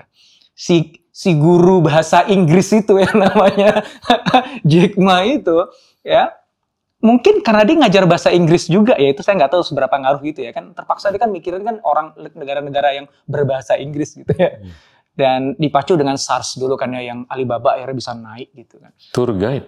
Dia dulu tour Iya, guide. tour guide juga ya Um, By, by sheer luck, dia ketemu orang namanya Jerry Yang mhm. yang disuruh oleh kementerian untuk jadi tour guide.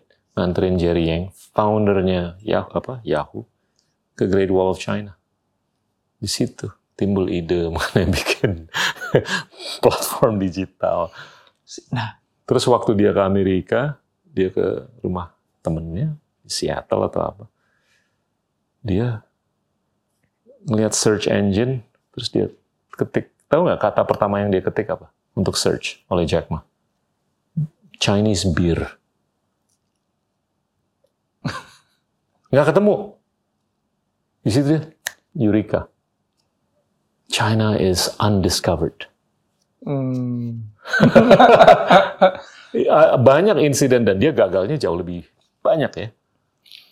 nah itu yang menarik itu tadi yang yang by sheer luck dia ketemu Jerry Yang Iya. Artinya dalam satu poin hidupnya dia, dia itu di unlock bagaimana dia melihat scope yang dia bisa garap. Iya. Ternyata gue bisa main di level dunia. Iya. Ya. Nah balik lagi UKM kita di Indonesia gitu. ya. Pertama kita tuh negara gemah lipoh, eh, gemah ripah loh Cinawi, ya semuanya enak dan sebagainya. Kita tuh dimanja dengan itu, dengan market kita yang sangat besar. Dan kita berantem sendiri tuh di dalam market kita yang ada di sini gitu. mungkin kalau memang itu udah nggak bisa diapa-apain, ya mungkin gimana kita bisa datengin momen sheer luck tadi itu Iya. kepada sebanyak mungkin pelaku startup ataupun UKM yang ada di Indonesia. Iya. Ya ajak aja jalan-jalan untuk ngobrol, nggak usah ambil kursus atau eh, ikutin program yang mahal-mahal gitu. Jalinannya sekedar ketemu. Yang saya aja ketika main ke Singapura ketemu sama Iya. para startup itu aja, saya kebuka kok gitu ya. Paling cuma ngobrol sama makan siang gitu. Wow, ini luar biasa banget. Maka anak saya yang mau kuliah itu saya bilang, udah anak Singapura aja. Kenapa? Kamu makan siang tuh depan kamu orang India, sebelah kamu orang China, orang dari Jerman, sana orang Amerika. Dan mereka ngomongnya itu udah nggak ada yang cerita, cuma ngomong satu negara gitu. Dan itu yang lebih penting dibandingkan k- kamu dengerin dosen kamu di kelas gitu. Karena kalau yang disampaikan dosen kamu di kelas, kamu dibuka YouTube juga ada kok gitu. Tapi kamu ngobrol sambil sambil ngopi sama teman-teman kamu yang dari mancanegara itu itu. Jadi gimana kita menghadirkan sheer luck tadi itu sesering mungkin sebanyak mungkin kepada para pelaku UKM kita gitu. Kalau itu kita buat sistem itu keren banget tuh, Pak. Kebuka Saya, itu. saya mau menggunakan metafor golf. Hmm. Di kalangan pegolf atau di kalangan ahli-ahli golf, itu ada pepatah. If you practice more, you get luckier. Sama kan? Iya, iya. Ya lu harus memberanikan diri Hmm. untuk melakukan networking. Mhm. Ketemu, pleset nggak apa-apa. Mhm. Tapi lu bangun lagi, Mhm. lu bisa. Mhm. Nah itu mungkin gimana supaya kita mengunlock Mhm. orang Indonesia ini supaya lebih berani. Mhm. Ke Singapura, Mhm. ke Malaysia, ke Hangzhou, Mhm. ke mana pun lah. Mhm. Ya syukur-syukur bisa ke Silicon Valley. Mhm. Supaya dia bisa tahu gitu loh. Dan it will make them lucky, if not luckier. Yes. Iya kan? Iya. Nah, gimana supaya ada satu, dua, atau seratus perusahaan yang basisnya di Indonesia, seperti C. C ini kan udah gila, unstoppable. Iya. There is no apparent weakness. Karena gaming atau games itu udah banyak yang nyoba, banyak yang kepleset. Tapi mereka, I think they have kind of nearly perfected it. Iya kan? Sehingga ini menjadi barriers to entry yang nggak bisa diremehkan. Kalau mau main di vertikal-vertikal lain, itu barriers to entry-nya tipis. Mhm. Mhm. Nah ini, sorry, ini balik lagi ke urusan fulus. Iya kan? Saya nggak nggak nggak terlalu khawatir mengenai talenta. Saya lebih khawatir mengenai fulus. Nah ini, sorry agak-agak makroekonomi dikit, tapi ini relevan loh. Rasio duit beredar terhadap ekonomi kita tuh 45 persen. Hmm. Rasio duit beredar terhadap PDB di negara-negara besar Amerika, Uni Eropa, Eropa Barat lah atau Tiongkok itu 150 sampai 250-an persen. Wow. Di Singapura 125 persen. Ini kalau nggak dinaikin jarumnya dari 45 persen, syukur-syukur bisa ke 100 persen, agak sulit kita. Mhm. Karena kita bakal terbelenggu lagi dengan siklus 7 tahun. Iya kan? Iya. Karena duit yang masuk sini ini dalam pipa VC. Tapi kalau di sini duitnya itu naik dari 45% dari ekonomi menjadi 100% dan itu duit sabar. Gila. Ya. Aktualisasinya nih. Iya. Bisa ada 100 unicorn yang lahir di Jember, Pulau Rote, Wamena, Aceh, Tarakan, Kebumen, syukur-syukur Jabodetabek juga. Iya nggak? Mhm. Nah ini gimana nih? Ini harus Iya, disikapi nih. Kalau enggak ya finite. iya, Sorry to say. iya. Saya mau nanya setelah saya cerita ceritakan observasi berikutnya. Kalau saya lihat yang sudah terdisrupsi ini kan yang nyata nih adalah transportasi, marketplace, garis miring retail dan financial services. Tapi masih banyak sektor yang belum terdisrupsi kan. Energi, pertanian, peternakan, pariwisata, pendidikan, kesehatan, you name it. Dan kalau ngomong jasa keuangan, jasa keuangan nih baru 40% dari PDB kita atau dari ekonomi kita. Rasio yang semestinya di negara-negara maju itu minimum 100%. Jadinya delta 60%-nya aja itu 700 miliar dolar per tahun. Hmm. Saya lagi mikir gimana untuk gue bisa ngeyakinin anak-anak muda tuh masuk ke energi, pariwisata, healthcare, education, pertanian, peternakan. Selama delta di financial service-nya ini masih gede banget. Jangan sampai ini aja, tapi dia nggak diperhatiin. Help me. Gimana nih? Eh, ngomongin disrupsi tadi kan sempat disebut Pak Gita ya bahwa em, udah ada industri yang clearly jelas-jelas itu terdisrupt sekarang. Tapi ada beberapa yang belum kayak pertanian dan lain sebagainya. Kalau healthcare itu udah terdisrupsi sekarang ya. Iya. Ya, ya dengan adanya telemedicine dan lain sebagainya, medtech udah ada ya walaupun memang belum signifikan kalau We've only scratched the surface. Yap. Ya kan? Em, kalau kita bicara ke depan, jadi kalau kita bicara sekarang memang begitu petanya. Gitu. Kalau bicara ke depan, misalnya kita ngambil yang paling less obvious aja, misalnya kayak perkebunan, yang siklusnya itu panjang. Em, kemarin saya baru baru uh, sharing session ngobrol juga dengan teman-teman dari perkebunan gitu. Dan salah satu yang memang mereka rasakan bahwa nggak ada disrupsi sama sekali. Tapi ketika kita buka, kemudian kita mulai ngeliat kanan kiri depan belakang, ternyata disrupsi ada, tapi memang sangat sangat apa ya, sangat eh, halus Kenapa? Karena yang terdisrupt baru di level surface-nya. Jadi misalnya gimana drone mulai kepake, gimana smart irrigation, gimana dia ngelola pupuknya dan lain sebagainya, vertical gar, vertical farming dan lain sebagainya gitu. Jadi di level technicalities, tapi belum sampai mendisrupt bisnis modelnya. Nah yang kita sering kali bicara tentang wah disrupsi besar-besaran itu biasanya di level bisnis model, bukan di level teknologi yang digunakannya gitu. Nah tapi bukan berarti bahwa mereka nggak akan ke disrupt ya. It's just a matter of time aja. Sekarang baru serangannya tuh ke level yang technicalitiesnya. Yep. Gitu. Uh, education yang saya sangat berharap education Pak Gita ini yang yang yang menekuni education ya, uh, pengen belajar dengan Pak Gita tentang hal ini. Nah, passion saya juga ada di situ Pak. Yeah. Saya tuh berharap banget itu segera didisrupt. Yeah. Uh, kebijakan uh, uh, Pak Nadiem sekarang ini lumayan bikin panas banyak pihak lah ya. Yeah. Gitu. Saya ngelihat itu sebagai upaya untuk rocking the boat. Ya. Uh, apa pun yang nanti jadinya dari kapal yang digoyangin ini, mudah-mudahan itu akan memicu sebuah revolusi di pendidikan gitu ya. Saya saya mungkin uh, apa ya berasumsi bahwa kayak nothing tulus. Kalaupun misalnya nanti ini nggak bener-bener yang gue pengenin dua tahun kuliah, dua tahun di luar dan sebagainya yang seperti Pak Nadiem menceritakan visi besar itu sampai nggak bener-bener kejadian seperti yang saya inginkan. Selama itu kapal udah udah udah separuh koyak gitu. dan kita semua akhirnya ikutan ikut serta swasta ikut pemerhati ikut dan akhirnya orang jadi ngeh bahwa memang something needs to be done selama itu aja udah terjadi ya. akhirnya semua orang ikutan cawe-cawe di pendidikan uh, semua orang pengen bener-bener ikutan ngebener pendidikan saya berasum saya berhusnuzon pada uh, Pak Nadiem bahwa mission accomplished gitu.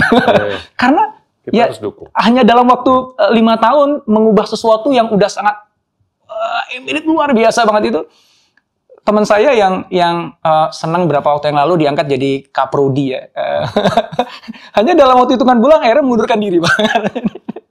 ini gimana sih nih saya tadinya pengen kaprodi itu supaya saya bisa ngebuatin program pendidikan yang bagus untuk siswa mahasiswa saya gini-gini malah saya tiap hari cuma ngisi borang-borang aja katanya Ya, Saya juga sempat ngalamin lima tahun. So I I, I know. ya Tapi perlu kesabaran hmm.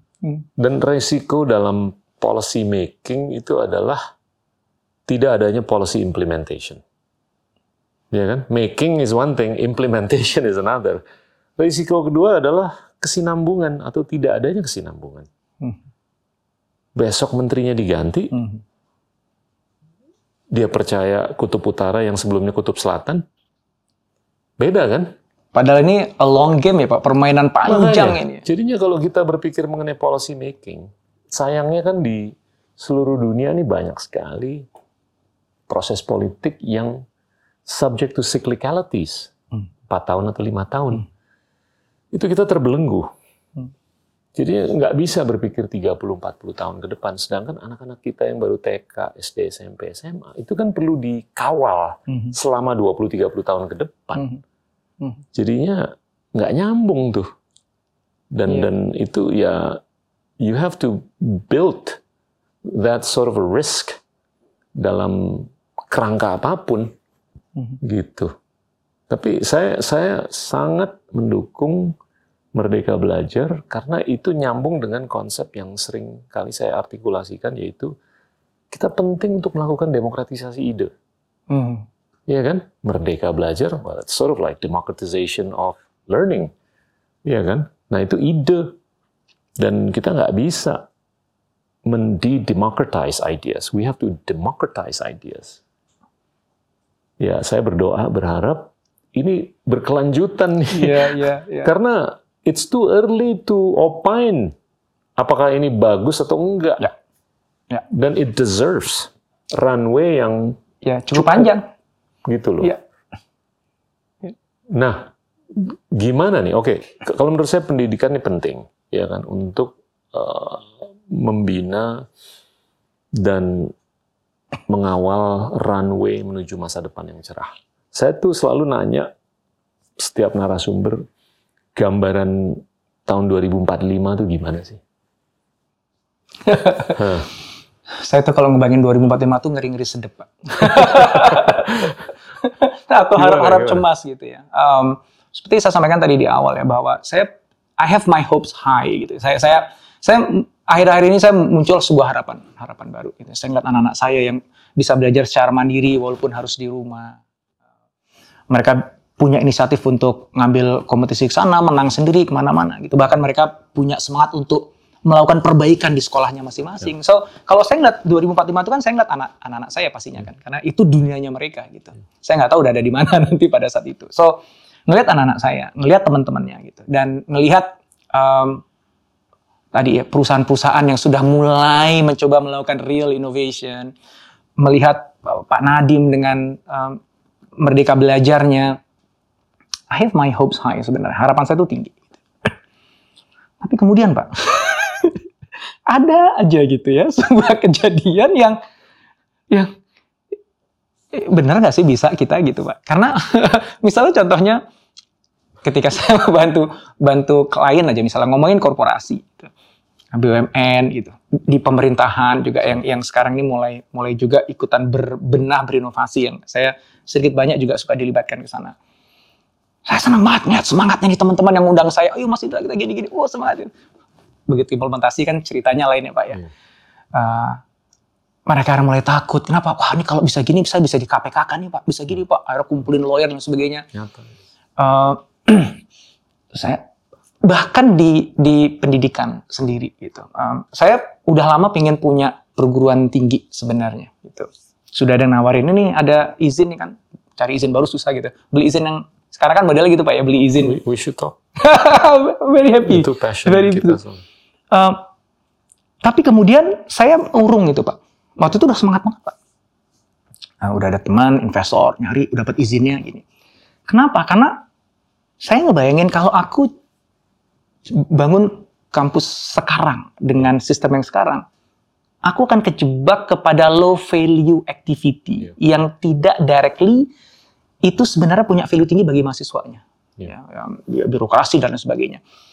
Dan itu semakin diperkuat ketika saya terlibat di di eh, program kampus merdekanya eh, Pak Nadim dan ketemu dengan kampus dan sebagainya yang mereka masih mempermasalahkan 20 SKS yang untuk program studi independen dan magang dan sebagainya, pertarungan antara rektor, dekan, dosen dengan kementerian dan sebagainya yang ada satu pihak yang mempertahankan "Ini harus begini, harus begini, harus begini gitu, yang sini pengen bergerak gitu. saya jadi jadi urung. Maybe now is not the right time gitu ya. Tapi ini mumpung Pak Nadiem yang jadi menteri ya nih kan gitu. Tadi kalau misalnya ganti lagi kan repot lagi gitu. Nah, kejadian-kejadian itu yang kemudian kayak lagi semangatnya teman-teman kepentok Iya. gitu. Yang kepentok yang itu kita nggak punya power over it karena memang ya udah gimana birokrasinya begitu, aturannya begitu, eh, bosnya ngomong begitu gitu ya. Eh, saya punya 100% keyakinan terhadap talenta seperti yang Bapak Iya. bilang tadi. Talenta kita tuh amazing Pak anak-anak Iya. kita itu ya. Uh, anak-anak muda kita tuh luar biasa banget. No doubt di situ. Jadi problem itu mereka ada di mana tumbuhnya gitu. Ngelihat uh, teman-teman yang di luar negeri yang hebat diajak balik ke Indonesia sengsara di Indonesia sedih banget gitu kan. Anak-anak yang brilian banget nggak dihargai di negeri sendiri malah dihargai di negeri asing. Abis itu kita bilang kamu nggak nasionalisme nggak. Ya bro di sini di di digituin di sana dikasih kesempatan ya human lah gitu. Jadi jangan salahin dianya gitu. Nah yang kayak gitu-gitu yang yang ya high-nya tadi hopes-nya kan high gitu ya. Tiba-tiba kayak harus diturunkan ke bumi lagi gitu. Dra, ya eh, sadar dong gitu loh. Eh, Dunia tuh nggak seindah itu loh gitu.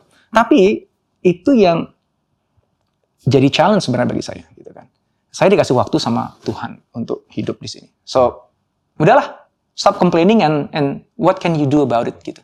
Karena legacy kita kan ditentukan dengan apa yang kita tinggalkan untuk anak cucu kita gitu. Dan kalau kita masih punya waktu to do something about it, mungkin kita nggak ngerasain Iya. itu. And that's okay. Karena juga kita lakukan itu kan bukan untuk kita, tapi untuk anak-anak cucu kita gitu. Uh, so mimpi itu masih kuat pak.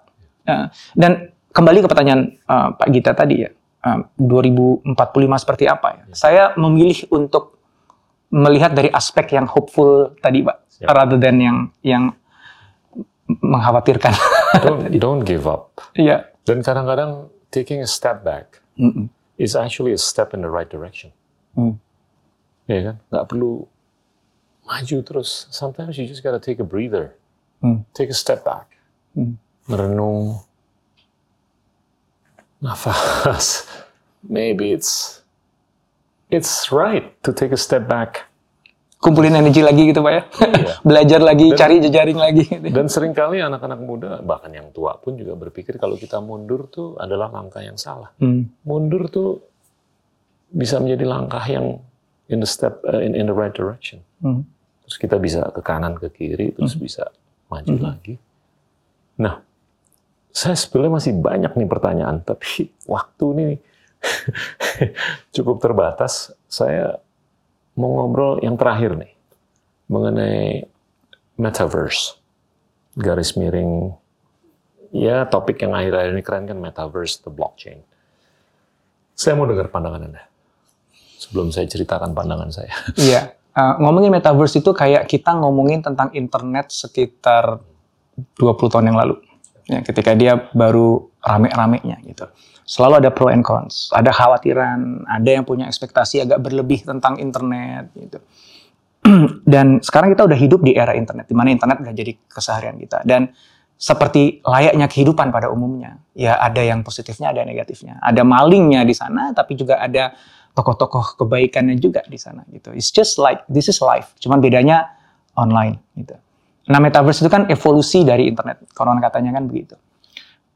Yang saya lihat evolusinya not so much about human behavior-nya, tapi lebih kepada teknologinya sebenarnya. So kan gini, kalau sekarang kita mau mengakses internet ya harus pakai dua dimensi lah dengan tablet kita, dengan desktop kita. Kalau nanti kan nggak pakai VR, jadi kita 3D benar-benar seolah-olah kita berada dalam dunia virtual itu. Tapi sebenarnya human behavior-nya, kalau menurut saya, majority kalau kita sekarang udah mature menggunakan internet, Ya. maka ketika nanti kita masuk ke dunia metaverse, maturity kita akan bawa ke sana. Tapi di saat yang sama, kalau emang kita dasarnya sekarang immature, gunakan internetnya, suka menyalahgunakan internet, itu akan kebawa juga ke metaverse. Jadi maling akan jadi maling di di dunia nyata dia maling, di internet dia maling, di metaverse dia akan maling. Di dunia nyata dia guru kebaikan, ya akan jadi guru kebaikan juga di sana gitu.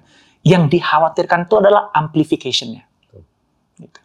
Karena kalau sekarang kita masih berjarak dengan internet, nanti kan immersive internet itu. Khawatirnya malingnya berlipat ganda kema- level kemalingannya. Gitu. Tapi juga aku sekali lagi pengen lihat sisi baiknya juga. Iya. Kebaikan itu bisa juga berlipat ganda. Kepikiran, gue mungkin susah kali ya buat kampus di dunia nyata, kenapa nggak gue buat kampus aja di metaverse gitu, gue gratisin kepada semua orang gitu. Atau udahlah pakai pakai blockchain aja, jadi orang bisa bayar langsung ke gurunya gitu, jadi nggak bayar ke ke ke kampusnya gitu. Jadi gurunya semakin sejahtera karena nggak dipotong sama sekali oleh kampus gitu. Mahasiswanya juga bebas mau bayar berapa aja, model patronage gitu gitu. So possibility-nya tuh jadi kebuka gitu. Maka balik lagi, kalau dasarnya kita memang ingin menggunakan teknologi untuk kebaikan, kita punya senjatanya nanti. Tapi ya sama, kalau ada orang yang dasarnya maling, dia mau gunakan teknologi untuk malingnya, nanti akan ada tempat yang sangat sangat sangat menarik bagi mereka untuk meneruskan kemalingannya gitu kan. Bagi saya itu memang nanti kalau sekarang kita masih lagi bicara bagaimana meregulasi internet. Ya. Ketika metaverse datang itu bukan lagi sebuah wacana harapannya. Ya. Tapi itu udah benar-benar kejadian. Saya oke lah, saya saya bisa menerima merit dari pemberdayaan metaverse dan juga blockchain. Tapi saya akhir-akhir ini juga sharing mengenai apa yang harus kita waspadai. Ya kan? Kalau kalau masuk ke metaverse atau metaversity ini ibarat kata di tahun 70 80-an tuh kayak nonton film India. Orang India tuh suka nonton film-film India karena itu virtualisasi yang nggak terjadi dalam aktualitas atau realita mereka. Escapism ya. Escapism. Nah itu virtualisasi itu kan nyambung dengan escapism. Ya. Dan harus disadari juga dalam metaversity, itu kecenderungan menuju sesuatu yang infinite. Itu nggak bisa dipungkiri. Dan sesuatu yang infinite itu merendahkan nilai, bukan meningkatkan nilai. Hmm. Karena nilai itu akan meningkat kalau Ada unitnya ya. itu finite Iya. atau jumlah unitnya. Belum lagi kalau ada metaverse prime, metaverse double prime, metaverse triple prime. Ini infinity-nya nih semakin infinite. Iya kan? Udah gitu kita nggak menyelesaikan urusan sehari-hari yang aktual. Di dunia Saya sih oke aja kita masuk ke Matrix, Iya. ke Metaversity. Syukur-syukur kita bisa jadi bijaksana seperti yang Anda bilang, eh, bilang tadi kan. Terus kita begitu keluar dari Matrix, kita balik ke rumah kita di Pondok Labu. Kita menyelesaikan masalah. Iya. Tapi ini kita pulang balik lagi ke Matrix. Jadi melarikan diri ke Matrix Exactly. dari masalah yang It's kita like a alami. drug. Ya. Iya kan? Nah ini saya nggak nggak nggak nggak maksudnya nggak nolak, tapi ini education ini penting nih Ya. mengenai pemberdayaannya. Ya. Dan dan ini poin pertama yang kita harus sampaikan ke anak-anak muda. Yang kedua, blockchain ini pertumbuhannya 110-120 persen per tahun. Banyak yang nggak mikirin mengenai energinya, Hmm. kebutuhan energinya. Hmm. Bitcoin salah satu dari ribuan koin itu dalam satu setengah tahun menggunakan energi sebesar 130 terawatt, sama dengan apa yang digunakan Argentina dalam setahun. Hmm. Dan kalau saya ngobrol sama anak-anak muda, bagian dari milenial, apalagi yang Z, mereka kayaknya mau nge-bitcoin terus tiap hari, ya kan?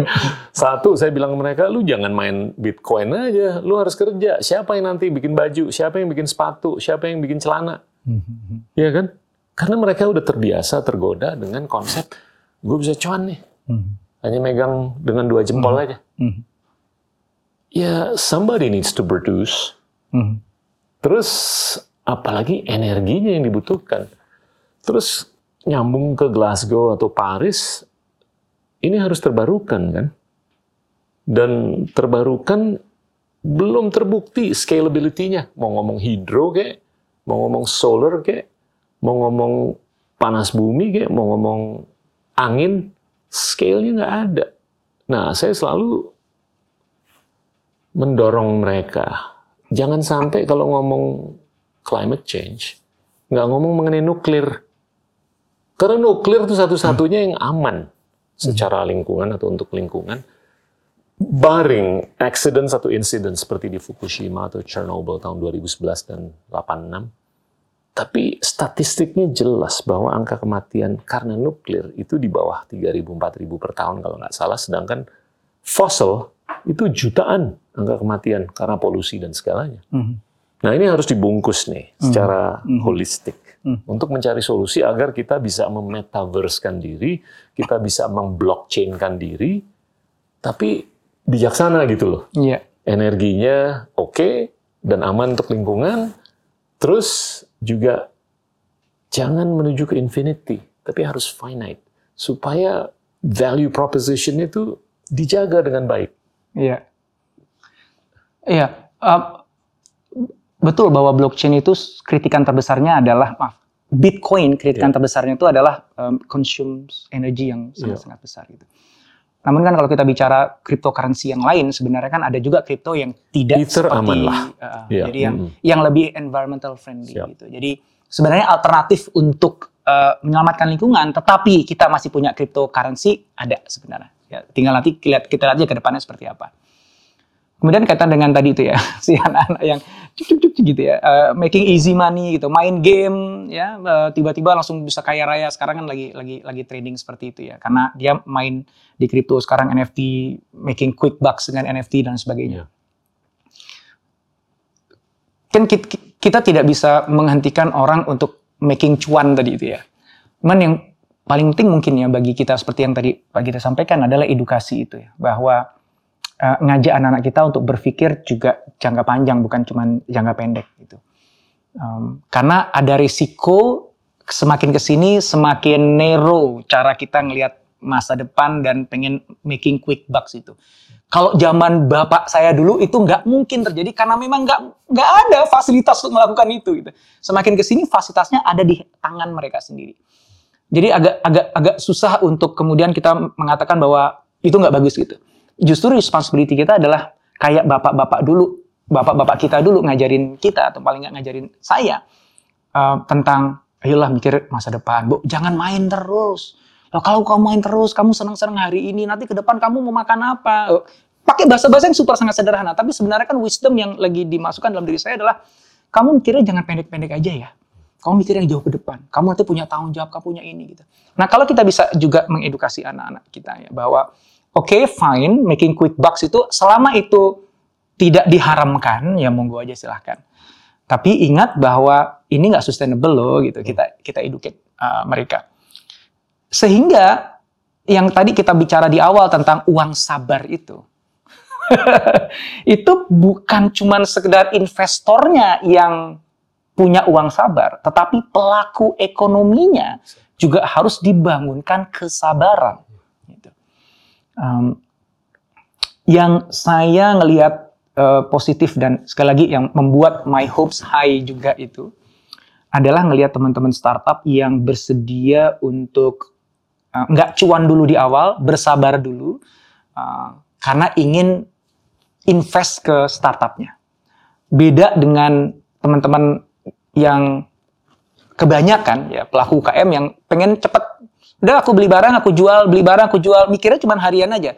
Maka indikatornya cuma omset harian, omset harian, omset harian. Nah pelaku startup ini nggak begitu. Indikatornya bukan omset harian.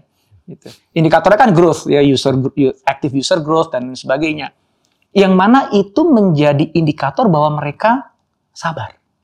Mereka playing the long game. Dan Indonesia perlu yang kayak gitu. Bukan yang cuma sekedar menang hari ini, besok mikirin entar. Um, saat ini pun juga ketika tem ketemu teman-teman UMKM, salah satu narasi yang saya ulang-ulang ke mereka adalah, guys, yuk kita boleh kita tuh UMKM, tapi berpikir dan bergeraklah layaknya startup. Salah satunya tadi, mikirnya long game. Ya Jangan cuma omset, omset, omset. Itu pikirnya growth, reinvest apa yang kamu punya. Sabar dulu di depan. Nah, ketika kita bisa menurunkan wisdom itu kepada anak-anak kita, uh, mudah-mudahan um, kayak saat saya gitu ya, yang mulai sekarang mikirnya agak jauh gitu ya. Dulu waktu saya masih anak-anak juga mikirnya nggak sejauh sekarang gitu ya. Tapi aku yakin pesan-pesan orang tua saya itu yang yeah. nemenin perjalanan saya sehingga saya kejaga gitu supaya mikirnya terus jauh. Yang menarik nih Pak Gita adalah generasi-generasi yang terbaru nih yang masih TK udah pegang gadget sekarang ini. Saya lupa mereka disebut gen, gen apa ya? Alpha apa apa tadi? Z. Z. Di bawahnya Z. Oh di bawahnya. Setelah Z. Ada lagi. Dia. No, uh, mereka A lagi kali balik ke A. ciri-ciri mereka itu adalah mereka lahir udah pakai pakai gadget ya. Jadi TK tuh udah jago ngedit film dan sebagainya gitu. Tapi yang menarik dari mereka, begitu mereka punya kesempatan main sama temen, temannya datang ke rumah, tok tok tok tok, yuk main yuk, dia akan tinggalkan itu gadget, dia memilih main sama temennya. Ini generasi yang udah nggak norak lagi sama teknologi. Beda sama generasi bapaknya yang masih norak sama teknologi. Iya, kalau pegang terus. pegang terus, wah kalau nggak di media, sos media sosial nggak eksis, iya. gua nggak eksis, itu kita norak, itu generasi saya lah. lagi di meja makan megang, lagi iya. di toilet megang. Iya. Itu karena saya nggak tahu lagi mandi. itu kita norak teknologi soalnya kan iya barang lucu bagus itu dulu aku nggak pernah lo waktu kecil loh itu kan norak kan. Tapi mereka yang lahir udah pegang itu, itu ya cuma just another tool saja kayak sendok, kayak garpu, kayak nothing special tentang hal itu. Yang lebih spesial adalah temanku ngajak main, aku bisa bercanda mereka. Dan itu balik lagi, bring my hopes high lagi. Saya tema sentral saya sore hari ini kayaknya tentang harapan. Karena ketika aku melihat itu tuh keisi gitu. Ya. Jiwa saya, mudah-mudahan ketika metaverse nanti beneran ya. ada dan blockchain, crypto dan lain sebagainya itu akhirnya udah menjadi keseharian kita pemain-pemainnya itu adalah mereka yang bukan norak, bukan generasi norak kayak saya gitu. Tapi generasi yang memang udah mature, yang nggak ngelihat itu sebagai sesuatu yang perlu dipamer-pamerkan itu. Sesuatu yang kita masih masih apa ya? kelihatan keren kalau kita begitu gitu. Mereka nggak biasa aja gitu.